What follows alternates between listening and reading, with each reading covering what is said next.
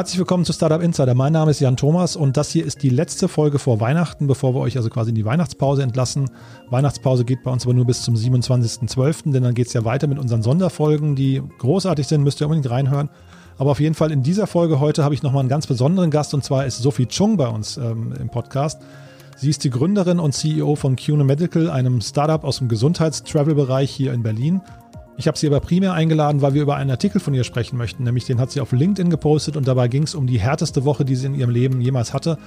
Und äh, was es damit auf sich hat, äh, wie man als Gründerin in so eine Situation kommt und welche Konflikte man da austragen muss und welche Entscheidungen man treffen muss, darüber sprechen wir gleich. Und es ist wirklich sehr ergreifend, was Sophie zu erzählen hat, vor allem weil sie sehr offen mit der ganzen Situation umgeht. Das kennt man auch so nicht. Bevor wir in das Gespräch reingehen, möchte ich aber nochmal unserem Partner der heutigen Sendung äh, danken. Und zwar ist das Medicom zum wiederholten Male. Ich werde mit Sophie gleich sehr viel über Resilienz sprechen. Unsere Resilienz hat ja auch was mit Gesundheit zu tun. Von daher passt der Partner wirklich wie die Faust aufs Auge. Medicom ist ein Unternehmen für Nahrungsergänzungsmittel aus, aus Unterföhring in Bayern und existiert schon seit 25 Jahren und äh, steht eben auf dem Standpunkt, dass Gesundheit das allerwertvollste Geschenk ist und zwar nicht nur in diesem Jahr, sondern natürlich auch im neuen Jahr. Und die Nahrungsergänzungsmittel oder Vitalstoffe oder auch Vitaminshots von Medicom helfen halt eben dabei, das Immunsystem äh, zu stärken und der Tipp von Medicom, fangt doch einfach 2021 eben mit frischer Energie an und äh, vielleicht holt ihr deswegen für euch oder auch für eure Bekannten, Freunde oder auch sogar das Team im Büro eine ganze Sonderration voll von Nahrungsergänzungsmitteln und Vitaminshots. Und das Tolle dabei ist, Medicom liefert versandkostenfrei ab 15 Euro, bietet wissenschaftlich fundierte Produkte, besten Service und natürlich eine ganze Menge an Expertise. Und äh, was besonders schön ist, sie haben für Startup Insight Podcast-Hörer einen äh, Exklusivrabatt von 20% ausgelobt. Den bekommt ihr, wenn ihr auf der Webseite www.medicom.de, Medicom schreibt sich M-E-D-I-C-O-M.de, den Rabattcode Insider, alles groß geschrieben, also Insider eingebt und dann erhaltet ihr 20% auf alle Produkte, die es dort gibt. Dort gibt es eine ganze Reihe an tollen Kennenlernpakete für Männer, für Frauen, für Veganer und so weiter und so fort. Also man sollte auf jeden Fall mal sich die Webseite angucken und diese Sonderaktion, die ich gerade erwähnt habe mit den 20% Rabatt, die gilt bis 31. Januar. Das heißt, man muss sich nicht zwangsläufig beeilen, man kann das also ganz gemütlich zwischen den Jahren machen. Aber falls man natürlich sein Team überraschen möchte mit einer extra Portion äh, Energie, dann sollte man das bald machen. Dann ist das auch vorrätig, wenn das Team aus dem Winterschlaf zurückkommt. Von daher daher schaut euch das mal an, www.medicom.de und wir freuen uns auf jeden Fall über die tolle Unterstützung. Und damit gehen wir rein in das Gespräch mit Sophie Chung hier aus Berlin. Sophie, ich finde es ganz großartig, dass du hier bist und mit uns über diese schwierige Phase, die du hattest, äh, sprechen möchtest, aber eben auch über all die anderen Themen. Von daher herzlich willkommen aus dem Podcast. Hallo. Ja, vielen Dank. Hallo Jan. Ähm, schön, dass ich hier sein darf. Ja, sehr gerne, du. Es gibt einen besonderen Anlass. Ähm, äh, ich habe dich angeschrieben, weil du einen Artikel ähm, verfasst hast, den ich sehr bewegend fand. Ähm, doch bevor wir da jetzt vielleicht mal einsteigen und dann auch so dein Jahrrevue passieren lassen, vielleicht mal so als Vorstellung, mal gar nicht so den, den CUNA Medical Kontext unbedingt, sondern wie würdest du dich denn jemand vorstellen, der dich vielleicht im Urlaub kennenlernt? Was erzählst du denn jemandem? Was muss man denn über dich wissen? ja, also wenn man mich im Urlaub kennenlernt, was erzähle ich da so? Also ich, ich ähm, erzähle normalerweise, dass ich aus Österreich bin, weil man mir das nicht so ansieht. Ich äh, habe asiatische Wurzeln. Meine Eltern sind aus Kambodscha und meine Großeltern aus China. Und ähm, von daher würde ich das wahrscheinlich mal erzählen. Ähm, ich äh, bin 37 Jahre alt, also ähm, auch schon ein Ticken älter, wenn man mich vergleicht mit anderen Start-up-Gründern. Ähm, und ähm, ja, ansonsten habe ich eine Tochter und ich wohne in Berlin und äh, habe äh, Medizin studiert. Mhm. Vielleicht, ähm, genau, das sind so die, die Sachen, die ich über mich erzählen würde. Mhm. Ich habe ähm, über deinen Werdegang, also du warst ja auch praktizierende Ärztin, ne? Ja, also ich ähm, bin äh, approbiert und habe auch als Ärztin gearbeitet, aber äh, nicht so lange. Also es war ähm, wirklich äh, weniger als ein Jahr, ähm, weil ich dann ähm, ja in die Wirtschaft gewechselt bin. Mhm, aber ich hatte irgendwas mit Stammzellenforschung noch gelesen, stimmt das? Ja, genau. Das war, also ich wollte, also mein Plan war es eigentlich, so ähm, Professorin zu werden und an der Uniklinik zu habilitieren und da total akademisch zu arbeiten. Und deswegen ähm, habe ich mir im Studium schon als quasi zweites Standbein neben dem klinischen Arbeiten auch ähm, ein, ein, Forschungs, äh, ein Forschungsfeld aufgebaut. Und das ähm, lag in der Stammzellenforschung. Also wie gesagt, ich habe ja gerade ähm, gesagt, ich bin dann 37. Also als ich studiert habe, das war das war äh, Anfang 2000. Da war das Thema Stammzellenforschung noch sehr ja, sehr gehypt und super interessant. Also finde ich es nach wie vor. Es ist nur mittlerweile schon ein bisschen, wird, wird anders betrieben. Und ähm, da habe ich dann sozusagen an der Universität Wien, aber dann auch in den USA, an der University of Pennsylvania, dann auch meine Forschungsarbeit betrieben. Mhm. Ich versuche das gerade so ein bisschen rauszukitzeln, weil wenn man, wenn man sich mit dir beschäftigt, also deinen Werdegang sich so anguckt, dann ist der sehr ungewöhnlich, habe ich den Eindruck. Ne? Und dann findet man also sehr viele Stationen, die man bei anderen so nicht findet. Und, und zeitgleich hat man auch so ein bisschen das Gefühl, du gehst gerne an Grenzen oder sogar über Grenzen hinweg. Ne? Stimmt das? Ja, ich bin, ich bin halt so ein kleiner Rebell, glaube ich. Und ähm, ich bin, also mein, mein Werdegang ist super atypisch. Also ähm, ich habe wirklich, wenn, also 180 Grad Wendungen alle paar Jahre gemacht. Also und und ich glaube, dass das ist etwas, was sehr ungewöhnlich ist, was manchmal auch ähm, ja Stirnrunzeln hervorruft. Aber das bin mittlerweile ich und ich ähm, ich ich lasse mich sehr, sehr gerne auf Abenteuer ein, nicht nur beruflich, sondern auch in meinem privaten Leben. Also ich bin da zum Beispiel Höhenbergsteigerin und ähm, gehe auf die höchsten Gipfel auf dieser Welt und ähm, teste da auch einfach überall gerne meine Grenzen aus. Mhm. Ja, ich habe auch ähm, Kickboxing und Karate, ne? Also das ja, sind, genau. ja, da, also deswegen meine ich, das ist jetzt nicht so ganz, äh, ganz, äh, sag mal, gebräuchlich oder, oder, oder, ja, ich will jetzt nicht sagen, das wäre unnormal, ne? Aber das ist also tatsächlich, äh, man liest es einfach nicht so oft, ne? Deswegen war ich, ich war so ein bisschen, weil wenn man jetzt dieses Jahr sich anguckt und du hast einen, ja, ich will nicht sagen Hilferuf geschrieben, aber du hast über eine sehr große Erschöpfungsphase geschrieben, die sehr angespannt war bei dir.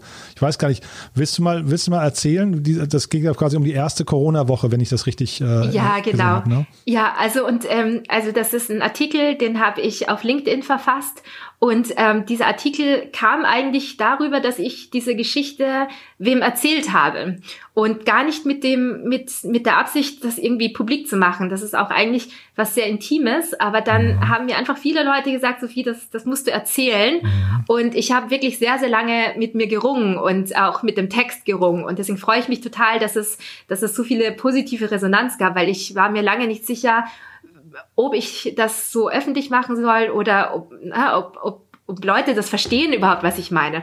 Und zwar ging es um die Woche äh, vom 16. März 2020. Das ist die Woche, in der Deutschland in den Lockdown gegangen ist und viele andere Länder auch. Und das ist auch die Woche oder das ist der Tag, an dem ich meine Tochter frühzeitig zur Welt gebracht habe. Das war eine Kaiserschnittgeburt, die war auch für später gedacht, aber aufgrund von, von medizinischen Gründen ähm, hat äh, mein behandelnder Arzt, mein betreuender Arzt dann auch an dem Tag beim Kontrollultraschall ähm, beschlossen, dass wir das Kind heute holen müssen. Und ähm, da ist dann einfach für mich alles zusammengekommen. Ich ähm, das war, wie gesagt, eine ganz neue Situation für mich als CEO und Gründerin, meine ganze Company, wir sind 70 Leute, äh, quasi ins Homeoffice zu schicken. Wir, wir sind, ähm, jetzt muss ich kurz was zu CUNA Medical sagen, wir sind im, wir sind ein digitales Gesundheitsunternehmen. Wir helfen Patienten auf der ganzen Welt, ähm, äh, medizinische Behandlungen zu buchen und viele finden da auch einfach im Ausland statt, also ähm, Stichwort Medizintourismus. Das heißt, ähm, da hatten wir einfach Implikationen, die für uns nicht einschätzbar waren. Ähm, wie, wie weitreichend äh, die Effekte auf unserer, unser, unser Business sind, kurzfristig, aber auch langfristig. Das heißt, wir mussten da einmal in unsere Finanzkalkulation gehen, mussten da einen, Teil des Teams auf Kurzarbeit setzen, sehr, sehr schnell reagieren. Ähm, ich hatte meine, meine Investoren, die waren dann natürlich ähm, auch sehr nervös über die aktuelle Situation. Ähm, und noch dazu, ähm, genau, äh, habe ich mein, meine, mein erstes Kind bekommen. Das heißt, ich war da auch total unerfahren. Ich weiß, weiß auch gar nicht, wie man das macht. Ne? Also das erste Mal. Und das kam alles ähm, in dieser ersten Woche, in dieser einen Woche zusammen. Und das war auch, also das, das war wirklich äh, emotional sehr belastend. Also belastend im Sinne von, das war sehr, sehr anstrengend. Und ähm, ja, rückblickend gesehen bin ich noch immer so ein bisschen dabei, ja, diese Woche aufzuarbeiten. Und ich glaube einfach, dass ich da jetzt nicht die Einzige war, der so, so ergangen ist. Und natürlich ne, ist jede Situation unterschiedlich und einzigartig, aber ich, ich kann mir vorstellen, dass es einfach sehr, sehr vielen Menschen in dieser Woche einfach sehr, sehr schwer gefallen ist, ähm, ja, ihr Leben so ein bisschen zusammenzuhalten, weil da einfach so viel zusammengekommen ist. Und ich finde, da spricht irgendwie niemand darüber oder es, es sagt, stellt sich halt niemand hin und sagt, ah, das war, das war richtig hart. Und ähm, genau, und darum, darum geht's in dem Artikel. Mhm. Ja, ich habe mich, ich habe mich gefragt tatsächlich, also das, das klingt halt schon so, als sitzt man da so ein bisschen irgendwie Ja, ich weiß gar nicht, man, man kann gar nicht wählen, wofür man seine Zeit gerade opfern soll. Ne? Also da irgendwie ist da, ist da das, das wahrscheinlich Tollste in seinem Leben gerade passiert und auf der anderen Seite brennt das so sehr. Und ähm, kannst du diesen Konflikt nochmal, weil, also du hast ja dann geschrieben, du warst quasi sofort wieder an Excel, ne? Und du wärst am liebsten auch sofort irgendwie wieder aus dem, aus dem Krankenhaus raus und die Ärzte haben dich so quasi zurückgehalten. Ähm, ist das gesund? Ja, ja also wenn du mich jetzt als Medizinerin fragst, würde ich dir sagen, ist es nicht gesund. Mhm. Ähm, aber als, als Gründerin und CEO und na, eine Person, die einfach, also ich bin so ein ganz oder gar nicht Mensch. Ich, wenn ich Sachen mache, dann, dann, also ich kann gar nicht anders, dann muss ich da einfach zu 150 Prozent rein. Und deswegen weiß ich auch, dass ich mir da überhaupt keinen Gefallen getan hätte, zu sagen, ich mache das jetzt nicht, weil dann wäre ich halt bei meinem Kind gewesen und hätte wahrscheinlich mit der anderen Gehirnhälfte trotzdem die ganze Zeit an die Company gedacht. Mhm. Und ähm, ich glaube, das ist halt wichtig, dass man erkennt, wie man tickt und dann es auch zulässt, dass man so ist, wie man ist.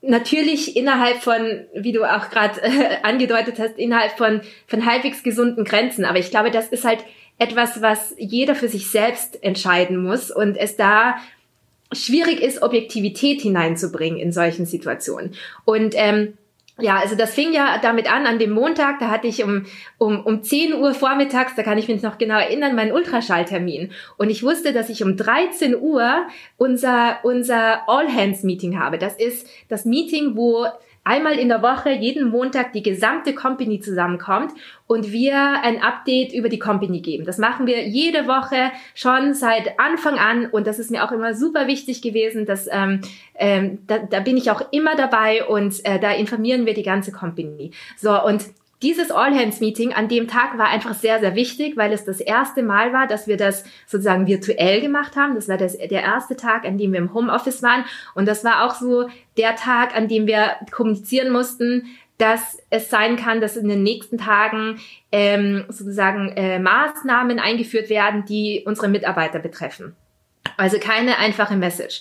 Und dann saß ich beim Arzt und der Arzt sagt so, hm, das sieht jetzt nicht so gut aus. Ich glaube, wir müssen das Kind heute schon holen. Und dann sagte ich zum Arzt noch so, okay, ähm, können wir das um 15 Uhr machen? Weil um 13 Uhr habe ich noch ein wichtiges Meeting, das muss ich noch machen. Und dann guckte mich mein Arzt nur an und, sagt, und hat den Kopf geschüttelt und hat zu mir gesagt, so, ich gebe dir 30 Minuten. Und dann ähm, habe ich gesagt, okay, dann ähm, bin ich äh, sozusagen in den, in den Vorbereitungsraum geführt worden. Ich habe meinen Laptop rausgeholt. Ich habe äh, meinen äh, den Sebastian, meinen COO, angerufen als erstes und habe zu ihm gesagt, sorry, du musst das heute alleine machen, ich muss mein Kind heute kriegen. Ähm, dann habe ich ein, zwei wichtige Investoren, also ich wollte da keine, keine Rundmail an alle schreiben, mhm. sondern ich habe dann so ein paar wichtige Investoren angerufen, um, um denen Bescheid zu geben, dass ich, dass, dass ich jetzt gerade mal wahrscheinlich nicht erreichbar sein werde und ähm, genau, und dann noch so ein paar wichtige Mitarbeiter, die von mir jetzt noch irgendwas äh, gebraucht hätten oder so. Und dann kam meine Hebamme schon rein in den Raum, meinte so, Sophie, wir müssen jetzt gehen, die warten alle schon auf dich. Und dann habe ich meinen Computer zugeklappt, habe mir dieses OP, diesen OP-Kittel angezogen und äh, bin dann äh, in den OP-Raum gegangen und dann 40 Minuten später ist meine Tochter auf der Welt gewesen. Zum Glück ähm, super gesund und ist auch alles gut gegangen. Und ähm, ich hatte auch super Respekt vor, vor einem Kaiserschnitt. Das ist ja eine, eine echte OP. Und als Medizinerin äh, wusste ich ja so ein bisschen, was, was mich erwartet. Ich weiß ja auch, was man da durchtrennt und welche OP-Technik und so weiter. Das habe ich mir alles angeguckt und ähm, wusste auch, was da so die, die normale ähm, sozusagen ähm, ähm, Heilungszeit ist, bis man da ähm, wieder mobil ist und, und äh, aus dem Krankenhaus rein, äh, rausgehen kann. Und das ist halt ein paar Tage, weil das einfach eine, eine richtige OP ist. Und ähm, ich habe mir natürlich dann in den Kopf gesetzt, dass ich so schnell wie möglich aus dem Krankenhaus wollte. Das war damals auch, weil so ein bisschen Corona-Einzug gehalten, äh, gehalten gehalten hat und man da ohnehin nicht gerne im Krankenhaus war. Aber ich wollte einfach so schnell wie möglich auch wieder nach Hause und nicht bettlägerig sein. Und dann habe ich am nächsten Tag, am Dienstag, versucht, in der Früh das erste Mal aufzustehen. Und ähm, ich bin wirklich kein schmerzempfindlicher Mensch, aber es ging einfach hart nicht. Also ich konnte, ich habe versucht, alleine aufzustehen, ohne Stütze und bin dann einfach wieder ins Bett zurückgefallen. Und ähm, genau, über den Tag hinweg habe ich mich dann wieder sehr gut erholt. Oder mit Schmerzmitteln natürlich, auch natürlich nicht vollgepumpt, aber das ist ganz normal, dass man da Schmerzmittel nimmt. Und wollte dann eigentlich die Nacht die am Dienstag schon zu Hause verbringen. Ich dachte, ich krieg's hin, mich nach Hause zu schleppen ähm, und äh, dann mich dann sozusagen zu Hause ins Bett zu legen. Und da haben mir dann alle Schwestern und Ärzte davon abgeraten. Die meinten, sie würden mich gerne die Nacht noch im Krankenhaus behalten. Ich könnte noch nicht ordentlich ähm, aufstehen und, und laufen. Und äh, so bin ich dann auch noch mal eine Nacht im Krankenhaus gewesen und bin dann am zweiten Tag nach der Geburt ähm, nach Hause gegangen. Und dann, ähm, das war so 10 Uhr am Mittwoch und um 12, 13 Uhr, glaube ich, war schon das erste Meeting, ähm, das ich dann wieder gemacht habe. Und dann seitdem, ähm, ja, war ich dann wieder aktiv. Mhm. Also klingt natürlich jetzt erstmal nach einem, nach einem äh, sagen wir, Zusammenspiel von vielen Umständen, die vielleicht auch nicht planbar waren. Ne? Aber ähm, ja. vielleicht, vielleicht nochmal, du hast ja eben QNO Medical schon mal ange, angesprochen. Äh, vielleicht äh, erklär doch mal, warum dir QNO Medical so wichtig ist. Also ähm, das ist ja, das ist ja, wenn ich es richtig verstanden habe, auch irgendwie eine intrinsische ähm, Gründung, ne?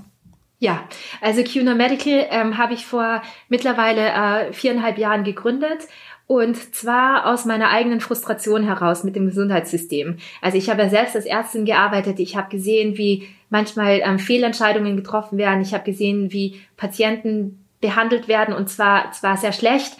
Ähm, ich war selbst ja einige Male auch Patientin in diesem System und habe einfach gesehen, wie wie wie man teilweise ausgeliefert ist im Gesundheitssystem. Ich merke das auch bei meinen Eltern, die ja mittlerweile auch schon ein bisschen älter sind und in Österreich wohnen. Und wenn sie zum Arzt gehen und mit welchen Fragezeichen sie dann wieder nach Hause kommen und mich anrufen und sagen, kannst du mir das mal erklären, was da die Ärztin oder äh, die Ärztin oder der Arzt gesagt hat?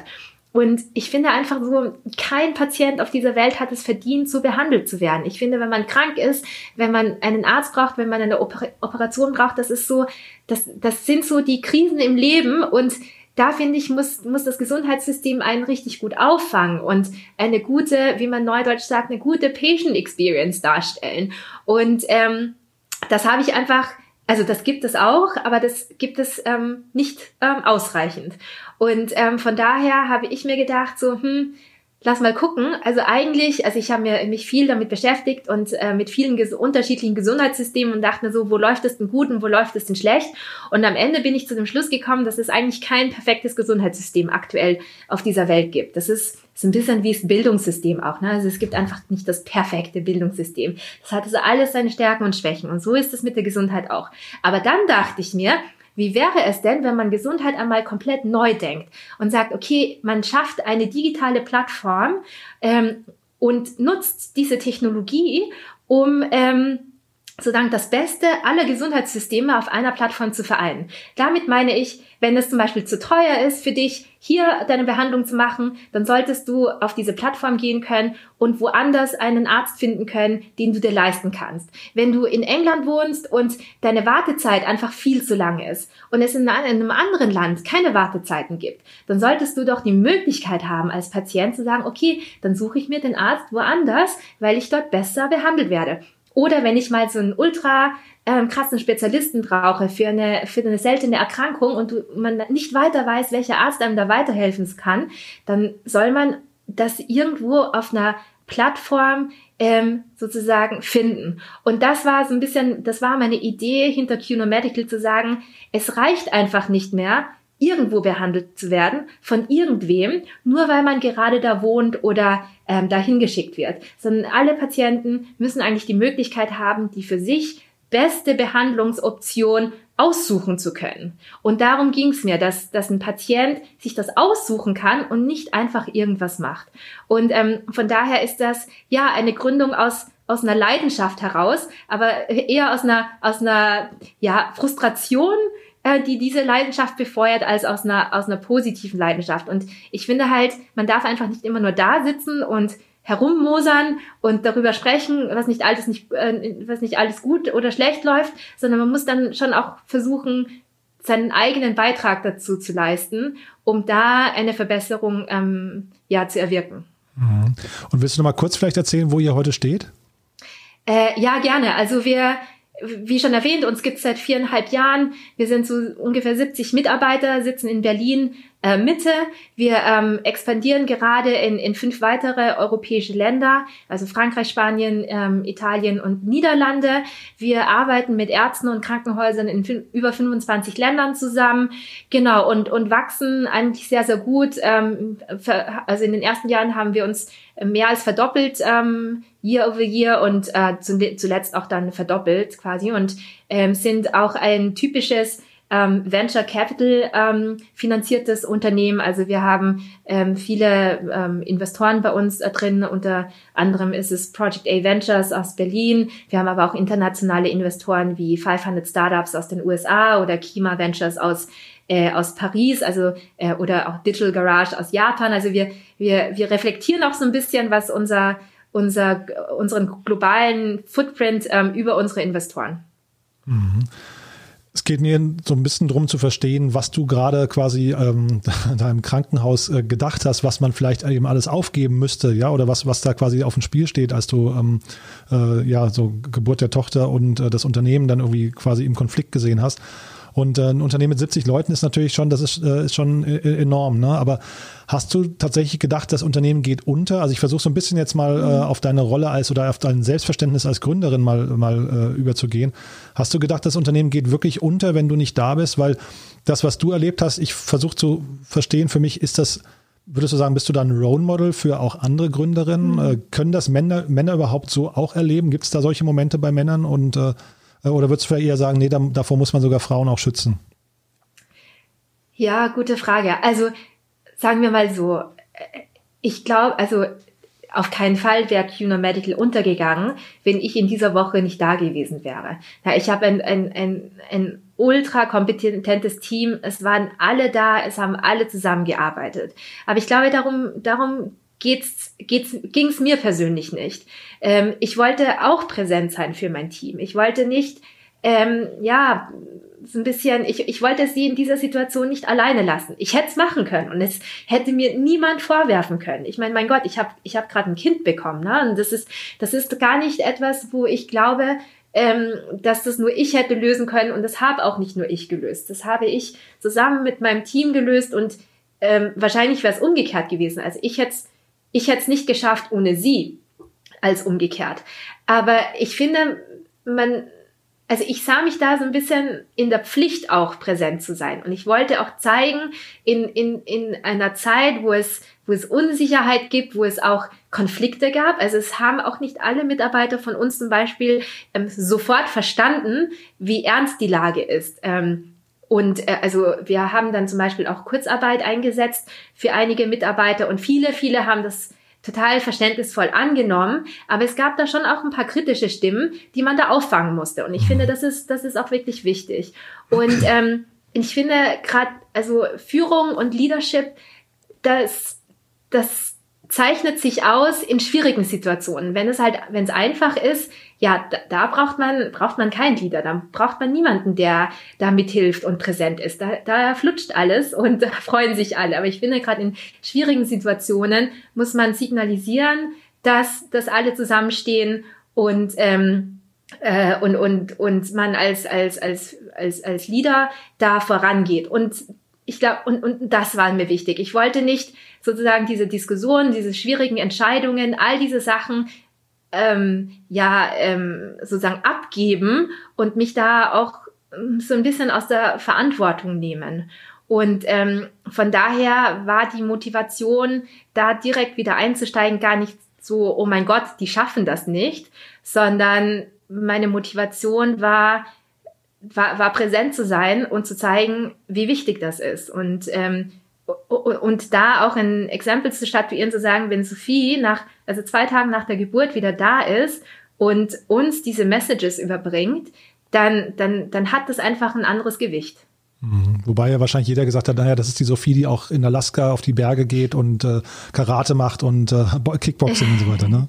ja, also, das mag, das mag schon sein, aber das, ich, und ich glaube, das ist auch ein wichtiger Punkt, dass die Leute schon auch verstehen, die mit mir zusammenarbeiten, auch verstehen, dass das ich bin und dass ich das auf keinen Fall von irgendwem anderen erwartet hätte. Mhm. Also es gibt von dir immer wieder mal in, in uh, Interviews, die ich gelesen oder gesehen habe, gibt es immer wieder mal so ja sehr männliche Zitate, ne? wie man braucht Eier aus Stahl oder sowas kommt von dir. Das ist also das ist auch sehr ungewöhnlich, ne? Ja, also ähm, weiß nicht, also wenn du sagst, dass es, dass das männliche Zitate sind, dann, dann, dann, dann ist es, dann ist es wohl so. Ich, ich denke da auch gar nicht in so Kategorien, ähm, sondern oder ja, sondern ich, ich bin ja auch in einer sehr männlich geprägten Berufswelt Darauf sozusagen herangewachsen. Genau, ja. Mhm. ja, also ich war äh, also damals, also ich war in der Medizin, das ist mittlerweile jetzt nicht mehr so männlich, aber ja, da, damals war es noch äh, stark so, gerade wenn es um, um, um seniorere Positionen gab, äh, geht. Ähm, ich war dann in der Unternehmensberatung äh, bei McKinsey, das war auch eine ultra männlich geprägte äh, äh, Umgebung. Und dann hat sich das ein bisschen aufgelöst. Ich war dann in New York bei, bei ZocDoc, ähm, das ist ein Digital Health Unicorn. Aber auch da gab es einfach mehr Männer als Frauen. Ähm, ich habe Kampfsport gemacht, ähm, wie du schon gesagt hast. Das war auch also mehr männlich als weiblich. Ähm, wenn ich auf meine Expeditionen gehe, bin ich oft die einzige Frau in der Expeditionsgruppe. Also das ist etwas, was mir nicht fremd ist. Und vielleicht mhm. habe ich da auch einfach eine weiß nicht, eine härtere Wortwahl, mhm. weil ich mich da auch nicht zurücknehme. Also ich, ich, ich sag Dinge einfach so, wie es ist. Und ja, dann sagt man zu einem Journalisten auch mal, dann muss man halt die Eier auf den Tisch legen. Und das ist vielleicht jetzt nicht salonfähig, mhm. aber ähm, sagen andere auch. Und wenn das ein Mann sagt, dann, weiß nicht, dann ist das irgendwie so ein Non-Event. Und wenn mhm. das äh, eine kleine asiatische Frau sagt, dann kommt das halt irgendwie auf, auf äh, in den Titel rein. Mhm. Ja, aber das ist, das ist dann wohl so. Mhm. Ja, aber genau, und trotzdem nochmal dieses, darauf wollte ich ja eigentlich auch hinaus, ne, das Thema Männer, Männer und Frauen äh, in der Welt, in der du dich bewegst. Also sind da, sind da Female Founders tatsächlich, ähm, also können, können die sich da so entfalten? Ist das tatsächlich, weil wir hatten jetzt gerade, wir hatten eine längere Reihe zum Thema Female Founders mhm. hier bei uns im Podcast. Und das ist ja alles noch nicht so, wie man sich das eigentlich wünscht. Ne? Die Frage ist ja so ein bisschen, was sind die Gründe dafür? Und jetzt hast du natürlich etwas erlebt, was ja eigentlich auch tief blicken lässt. Und deswegen frage ich mich gerade, was, was nimmt man als potenzieller weiblicher Gründer mit aus dieser Geschichte? Ja, gute Frage. Also ich, ich will gar nicht, dass das, das, was ich erlebt habe, irgendwie so, so, so eine Schablone ist oder ein, etwas, was, was erstrebenswert ist für andere weibliche Gründerinnen. Aber ich, ich denke, was, ich, was hier schon exemplarisch ist, ist, dass man schon zu einem gewissen Grade erwartet, dass man sozusagen Kind und Beruf ähm, unter ein, also gleich gut unter einen Hut bekommt, ähm, komme was wolle. Und was ich damit meine ist, ähm, also als ich zum Beispiel kommuniziert habe, dass ich schwanger bin. Das war also vor der Geburt. Das habe ich sehr, sehr spät gemacht auch, weil ich, weil ich einfach diese Diskussion nicht haben wollte. Habe ich ähm, jedes Mal, wenn ich ähm, wem gesagt habe, also gerade zum Beispiel meinen Investoren oder so, ähm, gesagt habe, dass ich schwanger bin, musste ich im, oder nicht musste, aber habe ich im, im gleichen Atemzug, habe ich gesagt, aber mach dir keine Sorgen, das ist alles geregelt. Ich ähm, nehme mir nur ein bisschen frei und bin dann wieder da. Ähm, hier bei der Company habe ich für das und das gesorgt und so weiter und so fort.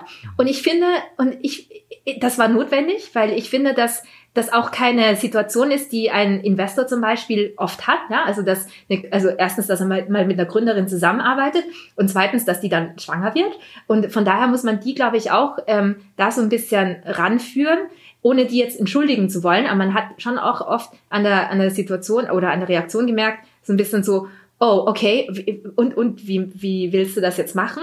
Und deswegen, glaube ich, muss man das sehr, oder habe ich äh, mich äh, dazu berufen gefühlt, das sehr proaktiv zu adressieren.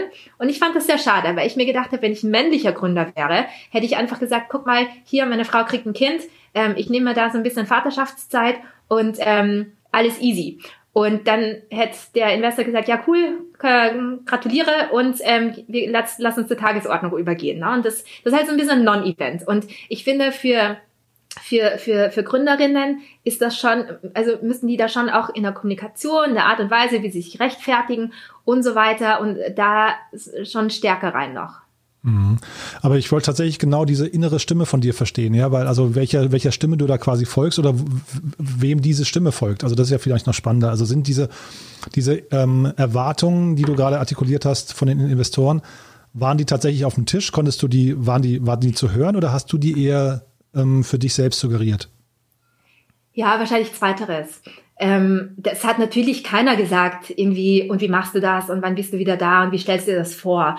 Ich glaube, da, da ist man mittlerweile auch so weit, dass, ähm, dass das, na, also dass da auch sozusagen viel äh, Sensibilität bei diesem Thema ist und ähm, gerade auch bei, bei, bei Startup-Investoren, ich glaube, die sind da schon ähm, viel, viel aufgeschlossener, was, was diese Themen angeht. Ich glaube, man, äh, ich glaube, das ist eine sehr berechtigte Frage von dir. Und in meinem Fall war das ganz klar auch eine, eine, ein Anspruch an mich selbst ähm, und äh, etwas, das, ja, also ich, ich wollte mir einfach nichts nachsagen lassen. Ich mhm. wollte es allen beweisen, dass es geht und dass es, äh, dass, es, dass es für mich klappt und dass ich für alles gesorgt habe. Aber ich glaube schon, dass das ein, ein, ein, ein Charakterzug oder, oder charakteristisch ist für viele Female Founder, weil die alle sozusagen ihr ganzes Leben lang es allen beweisen mussten. Und auch in dieser Situation hat man dann so diesen inneren Drang, es allen beweisen zu müssen. Mhm. Ja, also das war meine Befürchtung, dass du das sagst und das wäre ja eigentlich tragisch, wenn es so wäre, ne? Ja, ähm, aber ich glaube, dass das, ich, ich will jetzt auch gar nicht alle über den Kamm scheren. Ne? Ja, also wenn da jetzt auch äh, wer zuhört und sagt, so, so sind wir doch gar nicht. Also mhm. es, jeder tickt da so ein bisschen anders mhm. und jeder hat auch ein anderes Setup. Aber ich glaube schon, dass man als, als Female Founder höhere Ansprüche an sich selbst hat, wahrscheinlich auch ein Ticken selbstkritischer ist und ähm, sehr bewusst äh, mit solchen Themen da auch umgeht. Also viel mehr, als es ein männlicher Gründer machen müsste. Mhm. Und jetzt geht es ja in deinem Artikel eigentlich, wenn man so möchte, auch um Resilienz. Ne? Das ist ja eigentlich so das, das, mhm. das Schwerpunktthema. Was, was sind denn, also ich weiß jetzt noch, noch nicht mal, also man sagt ja immer, ein guter Gründer muss resilient sein, aber ich weiß noch mhm. nicht, ob das wirklich stimmt, ob das eine, eine, eine Sache ist, die man sich drauf schaffen sollte oder ob man nicht auch manchmal Schwächen zulassen sollte. Aber was sind denn, jetzt mal vorausgesetzt, es wäre mhm. erstrebenswert, was sind denn vielleicht Tipps, die du mitgeben kannst ähm, äh, anderen Menschen, die jetzt in vergleichbaren, was nicht, emotionalen Situationen sind? Wie baut man sich eine gute Resilienzschicht auf, eine Resilienz ähm, generell? Ja, also für mich ist, ist Resilienz gar nicht ähm, irgendwie gleich äh, keine Schwächen zeigen. Ne? Also für mich ist Resilienz sozusagen dieses, dieses Durchhaltevermögen, dieses mhm. Weitermachen, diese Motivation, dieses nochmal aufstehen, ähm, dieses Arschbacken zusammenkneifen. Äh, Sorry, darf ich das sagen? Ja, selbstverständlich. okay.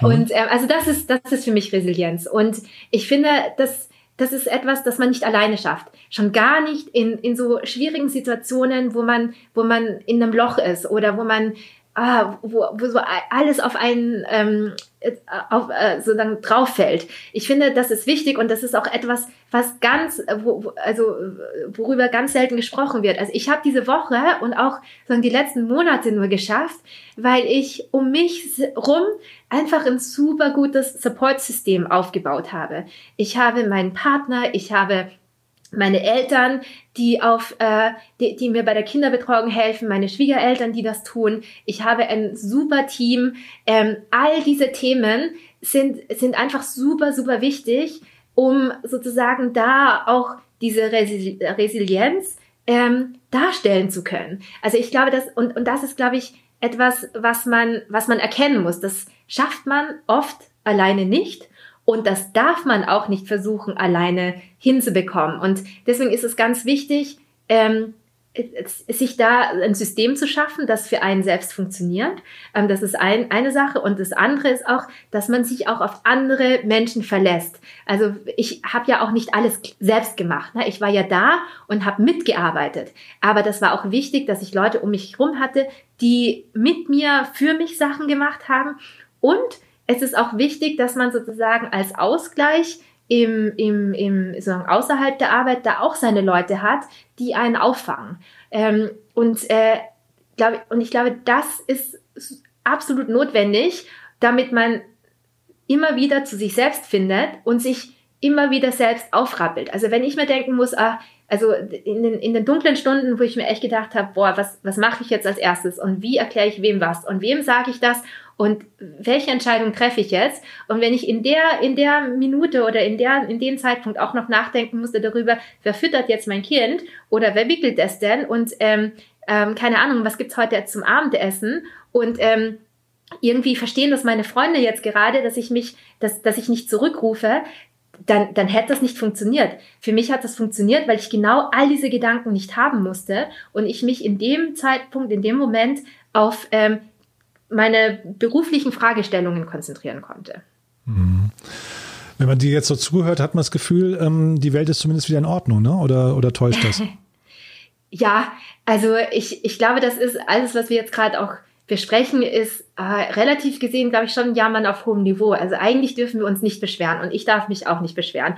Und deswegen, also das ist auch, das ist auch eine Demut, die ich ähm, ja sehr früh gelernt habe, auch, ich glaube ich, aus dem Elternhaus mitbekommen habe, dass ähm, dass es uns eigentlich allen sehr, sehr gut geht. Und deswegen bin ich auch ein Mensch, der, dem es selten irgendwie so richtig schlecht geht. Natürlich habe ich meine guten und schlechten Momente, ähm, aber im Grunde genommen geht es mir wirklich sehr gut. Also guck mal, ich, äh, ich habe, es sind alle gesund in meiner Familie. QNO Medical geht's wirklich super gut. Wir wachsen jetzt wieder. Wir haben super guten Support von, von, von unseren Investoren und ähm, ich weiß nicht, habe ein Dach über den Kopf und, und ähm, freue mich jetzt auf Weihnachten. Also ich glaube, dass das da, da geht's schon auch schlimmer. Und von daher, ähm, ja, gucke ich sehr, sehr zuversichtlich äh, in, die, in die Zukunft und kann mich eigentlich über, über wenig beschweren. Mhm. Und gibt's denn irgendwas, was du anders gemacht hättest jetzt rückblickend? Also äh, wo du dich über eine Entscheidung ärgerst oder wo du sagst, nee, da hätte ich vielleicht ja mich einfach irgendwie anders aufstellen müssen oder anders entscheiden sollen?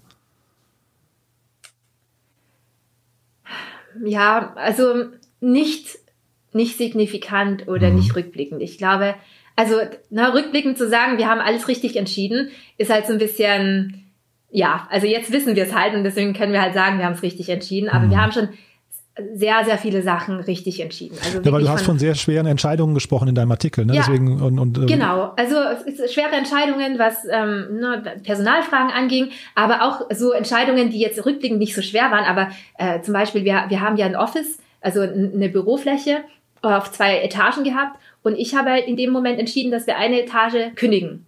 Ja, und, und da hatten wir lange Diskussionen gehabt und gesagt, okay, wenn das in drei Monaten wieder wieder weg ist, dann haben wir keinen Platz. Dann kriegen wir nicht alle Mitarbeiter unter auf einer Etage. Mhm. Und ich habe halt gesagt, ich stehe lieber da mit einer Etage weniger und suche mir dafür einen neuen Office Space, als wenn ich mit zu viel Office Space dastehe und dann umsonst zahle. Aber das war, das war, also rückblickend gesehen war das genau richtig. Aber in dem Zeitpunkt war das nicht, war das nicht so klar. Und ähm, das meine ich, so, so kleine Entscheidungen, wo du auch einfach sagen musst, okay, ich übernehme die Verantwortung über diese Entscheidung und vielleicht liege ich dann auch falsch. Ähm, und ähm, da gab es ähm, einige ähm, solche Sachen. Und ähm, genau, von daher äh, war das, also rückblickend gesehen, kann ich mich jetzt nicht wirklich erinnern zu sagen, ah, das hätten wir anders entscheiden sollen. Also im Zweifelsfall vielleicht noch mal schneller, aber wir haben innerhalb von einer Woche alles entschieden. Vielleicht hätten wir das auch in zwei, drei Tagen machen können. Aber das, das hätte jetzt nicht so einen großen Unterschied gemacht. Ja, also ganz toll finde ich, ähm, Sophie, muss ich wirklich sagen, das hat echt, äh, äh ist also ein spannender Ritt, den du da gemacht hast. Gibt es denn was Wichtiges, was du noch loswerden möchtest, was wir vergessen haben? Ähm. Also ich habe gesehen, wo ich mich, vielleicht kann ich nochmal sagen, ich habe mich total gewundert äh, nach, nach all diesen ja wirklich anstrengenden äh, Momenten, die du da erlebt hast, dass du zum Beispiel jetzt noch Partner bei einem, bei einem äh, äh bei, bei Sunfish Partners geworden bist, ne? Oder Venture Partner. Ja, genau. Also da habe ich mich wirklich gefragt, also wir, jetzt äh, kommt man gerade raus aus dieser Erschöpfung und lädt sich den Teller wieder mit, mit anderen ja. Sachen voll. Also, also das ist Venture Partner, für, für alle, die, die nicht genau wissen, was das bedeutet. Mhm. Das ist, na, das ist quasi ein beratender Partner, da, da macht man wirklich nicht viel. Da ähm, ja, berät man so ab und zu, da sprich, da coache ich ab und zu mal so ein Startup, so eine Stunde äh, im Monat oder so. Also das ist nicht viel. Aber ich glaube, das bin, das bin auch ich. Ja, ich bin, ich bin einfach sehr, ich gucke einfach gerne links und rechts. Und ähm, das mache ich alles auch in meiner in meiner Freizeit. Jetzt wirst du vielleicht sagen, wo ist da deine Freizeit? Aber die habe ich dennoch. Und ähm, dann fällt das halt aufs Wochenende oder das fällt halt in die Nacht hinein. Aber das, das, ich unterscheide halt nicht zwischen Arbeit und und, und, und Privatleben oder so. Also das, was ich mache, das gehört zu mir, das gehört zu meinem Leben. Und ähm, von daher kriege ich das auch unter. Also ich leide auch nicht darunter. Ich, ich arbeite auch einfach gerne. Also ähm, von daher ähm, steht, das, steht das für mich jetzt nicht äh, sozusagen in, äh, im, im Gegensatz zueinander. Ähm, aber wenn du, wenn, also ich investiere zum Beispiel auch ab und zu in ein Startup, auch weil mir das Spaß macht und ich finde, dass man auch viel mehr weibliche Investoren braucht. Und wie gesagt, man darf nicht nur dastehen und selbst reden, sondern man muss es dann auch machen. Ich glaube, was mir noch zum Abschluss wichtig ist, ist zu sagen, ähm, ja, wenn man sich meine Geschichte so anhört, dann werden vielleicht ein paar Leute sagen, so, die ist irgendwie verrückt. Und ähm, das ist auf jeden Fall, äh, also auf keinen Fall etwas, was man äh, was man äh, irgendwie äh, nachahmen soll oder sich da ein Vorbild nehmen soll. Ich möchte da in aller Klarheit sagen, das ist auch überhaupt nicht die Erwartung. Und ich erzähle die Geschichte nicht, um Leuten zu zeigen, wie toll ich bin oder wie hart man denn arbeiten kann, sondern ich habe die Geschichte erzählt, weil ich glaube, dass ähm, es vielen Menschen ähnlich gegangen ist emotional in dieser Woche und ähm, um auch einmal zu sagen, hey, es es ist nicht einfach und es ist für viele Menschen nicht einfach und es war auch für mich nicht einfach. Mhm. Und sich da hinzustellen und ich glaube, das laut auszusprechen, ähm, das äh, sollte man ab und zu auch machen. Ja, ich habe mich tatsächlich beim Lesen deines Artikels ähm, äh, halt gefragt, wie hätte man das lösen können? Wie hätte man, also wie hätte man das umgehen können? Und, und äh, kam irgendwie zu dem Schluss, es, es war tatsächlich umstandsbedingt und man, es gab gar keine Alternative. Ist das, oder würdest du das anders sehen? Hätte man präventiv irgendwas machen können? Ja, präventiv ähm, etwas auf etwas äh, Ungeplantes machen, finde ich immer so ein bisschen schwierig.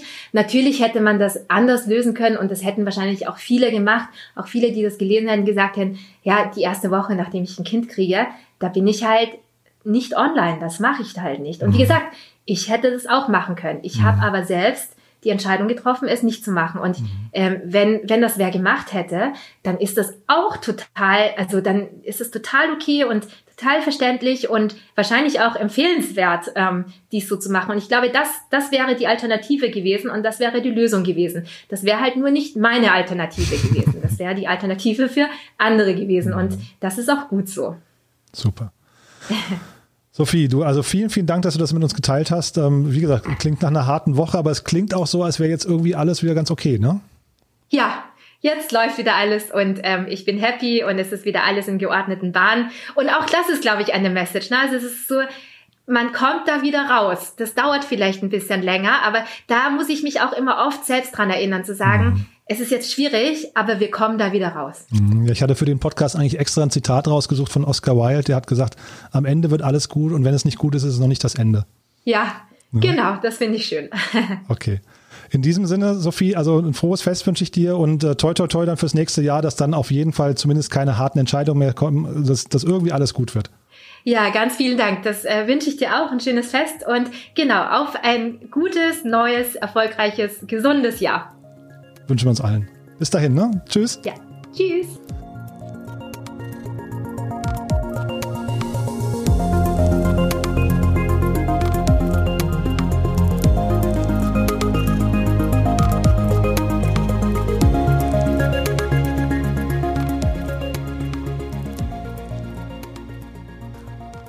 Ja, das war Sophie Chung von CUNY Medical und ich finde es eine ganz tolle Geschichte. Ich finde es auch großartig, wie Sophie heute damit umgeht, also wie offen sie darüber spricht.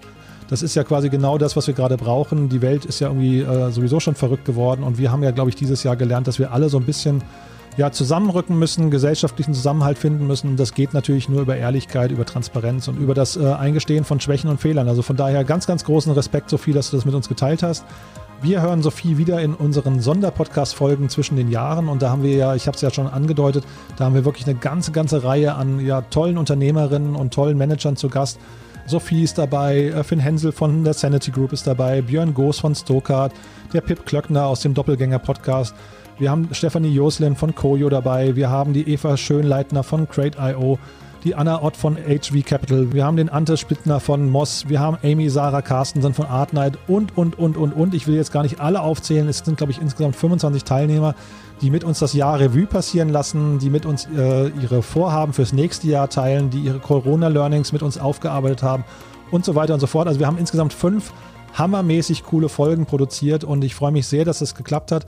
Äh, diese dann eben ab dem 27.12. hier jeden Tag. Und außerdem haben wir noch ein ganz besonderes Schmankerl. Und zwar hatte ich die Ehre, mit Matthias Hawks, dem Zukunftsforscher, zu sprechen. Und zwar haben wir dieses Jahr ein bisschen Revue passieren lassen, haben mal so geguckt, was ist denn dieses Jahr eigentlich wirklich passiert? Wie ist das denn auf der großen Zeitachse zu bewerten und was wird es eigentlich für die Zukunft bedeuten? Und da ist der Matthias Hawks, ich weiß nicht, ob ihr das mitbekommen habt, der hat ja äh, zu Beginn der Corona-Krise einen sehr, sehr aufmerksamkeitsstarken Artikel geschrieben der ja, ich glaube, innerhalb der ersten Woche siebeneinhalb Millionen Mal gelesen wurde. Also da ist der Server zusammengekracht. Der Artikel kam wirklich so gut an und hat dann im Zuge einer Regnose, also quasi eine Rückwärtsprognose, ähm, hat er ähm, dieses Jahr für uns quasi vorkonstruiert und ja, uns allen, glaube ich, ein bisschen Hoffnung gemacht. Und jetzt sind wir mal zusammen durchgegangen, was das Ganze quasi wirklich bedeutet. Und äh, ja, es ist ein tolles Gespräch geworden. Also von daher, ihr seht, zwischen den Jahren lohnt es sich auf jeden Fall mal euren Podcast-Kanal im Blick zu haben.